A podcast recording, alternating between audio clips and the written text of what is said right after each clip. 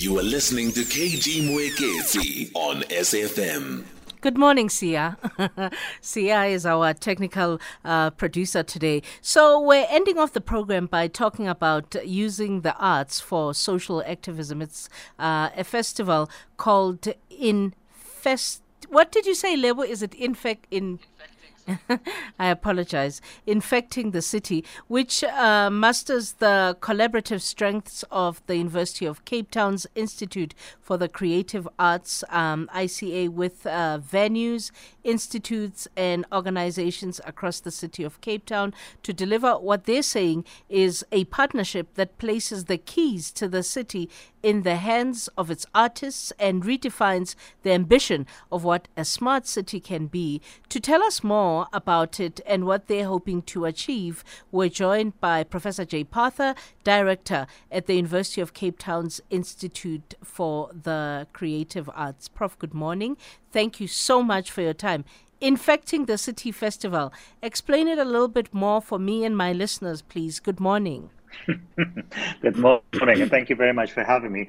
I'm, um, yeah, I, I, we need to put paid any kind of anxiety about infecting the city, uh, mm-hmm. especially as we recover from the infections in you the know, last few you years. You know what I mean? No, and it's certainly not infesting the city either. Mm-hmm. Um, I think the infection idea started with thinking about how uh, the, you know, the arts are often kept inside galleries and theaters and um, away from from general uh, the general audiences. And so, infecting the city is to remind us uh, of uh, how prolific, how many artists we have, how uh, deeply they're thinking about some of the most important issues of our time, and how they can translate that in very, very inspiring, life affirming art that is available for free in, in the public space. So the idea of an infection is taking something that is supposed to be negative and turning it into something that's very, very positive. That mm. is about uh, enlivening the city and making us aware of certain issues, but also being able to have discussions uh, with people that you may not normally go to the theater with or may not go to a gallery with because you are next to somebody that you probably don't know. And if you are watching something that is provocative or interesting or even slightly confusing, uh, you could enter into those conversations, kind of public conversations that we so sorely need at these times. Yeah, and it comes back though after a pandemic hiatus, and uh, you know a lot of uh, particularly art. Uh, um, um, um, uh, uh, in uh, art environments art uh, co- collaborations, art festivals um, are making a sort of slow comeback, and things have sort of shifted in the two or three year period where they were forced into the hiatus as a result of uh, the pandemic that we went through. What challenges, if at all, did infect is infecting the city having to recover from post a pandemic that slowed down the arts in South Africa? No, those challenges are, are uh, and uh, as you quite rightly pointing out, are certainly there.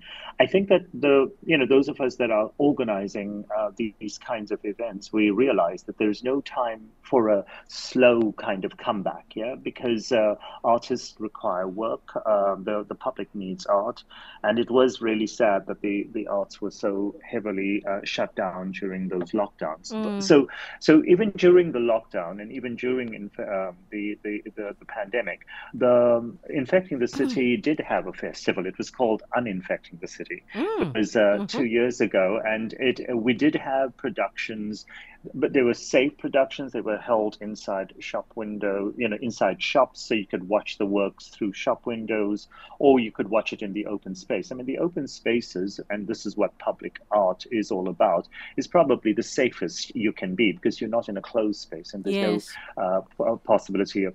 So, so the so you know, infecting the city in that way is enormously innovative because we're dealing with artists that are very passionate about what they are doing and very passionate about the state of the country country and are, are, are inspirational in how they're able to circumvent, circumvent challenges like the ones we had. And, they are, and artists do that all the time.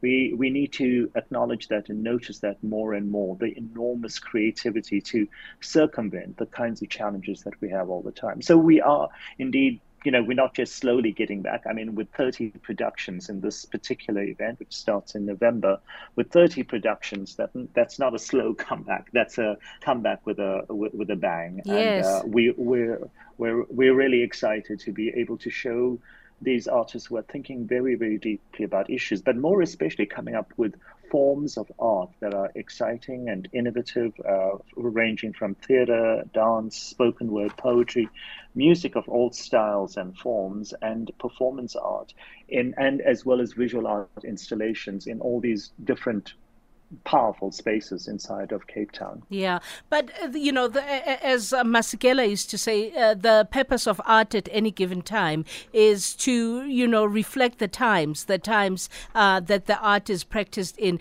There's a lot of collaboration that uh, has to happen for infecting the city. It's yourselves as the Institute for the Creative Arts at the UCT, but you also have to have venues, institutes, um, organizations the city of, of, of Cape Town. Tell me how you curate and curate in such a way that you also reflect the times that we are in as efficiently as possible.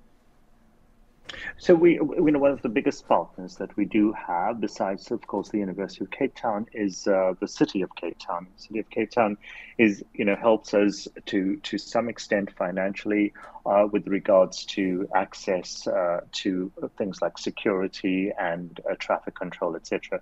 Of course, a large part of the funding comes from the Mellon Foundation and the University of Cape Town, but some of it does come from uh, from embassies like the American Embassy and then of course, the city of Cape Town.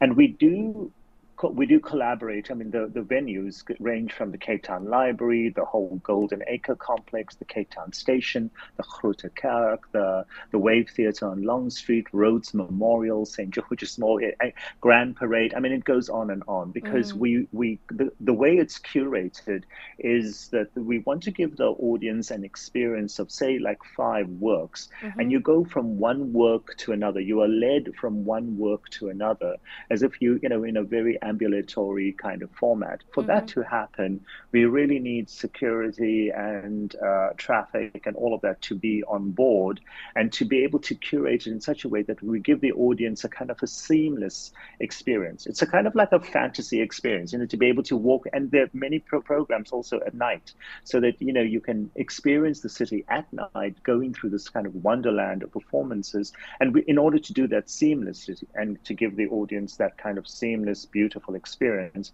you are quite right. We have to work with a range of different partners and plan meticulously. And for that, you know, we've got a really wonderful team of uh, curatorial uh, fellows and project management that that also helps. Yeah. So you know, let, us talk logistics. It's a two-week festival from the fifteenth uh, of November. If somebody's listening and they're in the city or they would be coming into the city for uh, those two weeks, uh, paint a picture for us of, uh, of you know, what happens when? Uh, are there free events? Are there tickets that have to be gotten, etc.? There's not a single ticket you need to get. It's all completely free. You just need to know where it starts, and even then, you will be led. So the, the programs are there are day programs that start around 12 o'clock, and there are evening programs that start at 6 o'clock. So, and these programs are repeated. So on the 15th, there is a program, but it's repeated on the 16th. So if you miss it, you can, you know, you'll you'll get it. I, I would advise uh, your audiences to to to watch watch out for the media. But another source of information is the UCT Humanities website, where the program will be uh, will be printed in a few days. Uh, so if they could go onto that website, it's just the humanities.uct uh, and slash ICA. But if they if they also if they Google the infecting the city in a few days, they will find the program. So to paint a picture, you can walk in at, at, at about 12 o'clock, and you don't need to have a ticket. You just need to know where it starts. You'll watch a performance. We uh, uh, you know, a performance that May, for example, uh, a work by Angelina Mopanya, who mm. deals with uh, land and uh, working with workers and inhabitants of Apong in the northwest. So there's a work like that, and then you may bump into a work, a collaboration by the, the artist uh, Selo Pesa and Tim Zula from Switzerland, which also deals around land and ownership and, pro- and property. But then you could also bump into a work like Ab Fab, which is uh, a work featuring queer artists that that work with um, work with drag, but in a and, and also in an incredibly informative and uh, inspiring and exciting way. So you could move from a work that deals with something quite quite deep and difficult to something that is very cel- celebratory. And that's the excitement about uh, uh, about it. So you just need to know where it starts between those uh, those dates. So between 15th and 19th of november there are a series of programs. And then there is another series from the 23rd to the 25th of november Fantastic. All the best, uh, Prof, and thank you so much for explaining Infecting the City Festival to us. Thank you. Professor Jay Pather is director at the University of Cape Town's Institute for the Creative Arts. Uh, that's uh, uh, the end of our show. It's time for the book reading. Mhudi by Dr. Sol Plaatje, uh, being narrated by Sello Mutlong, will lead us to Update at Noon with Sakina Kamwendo.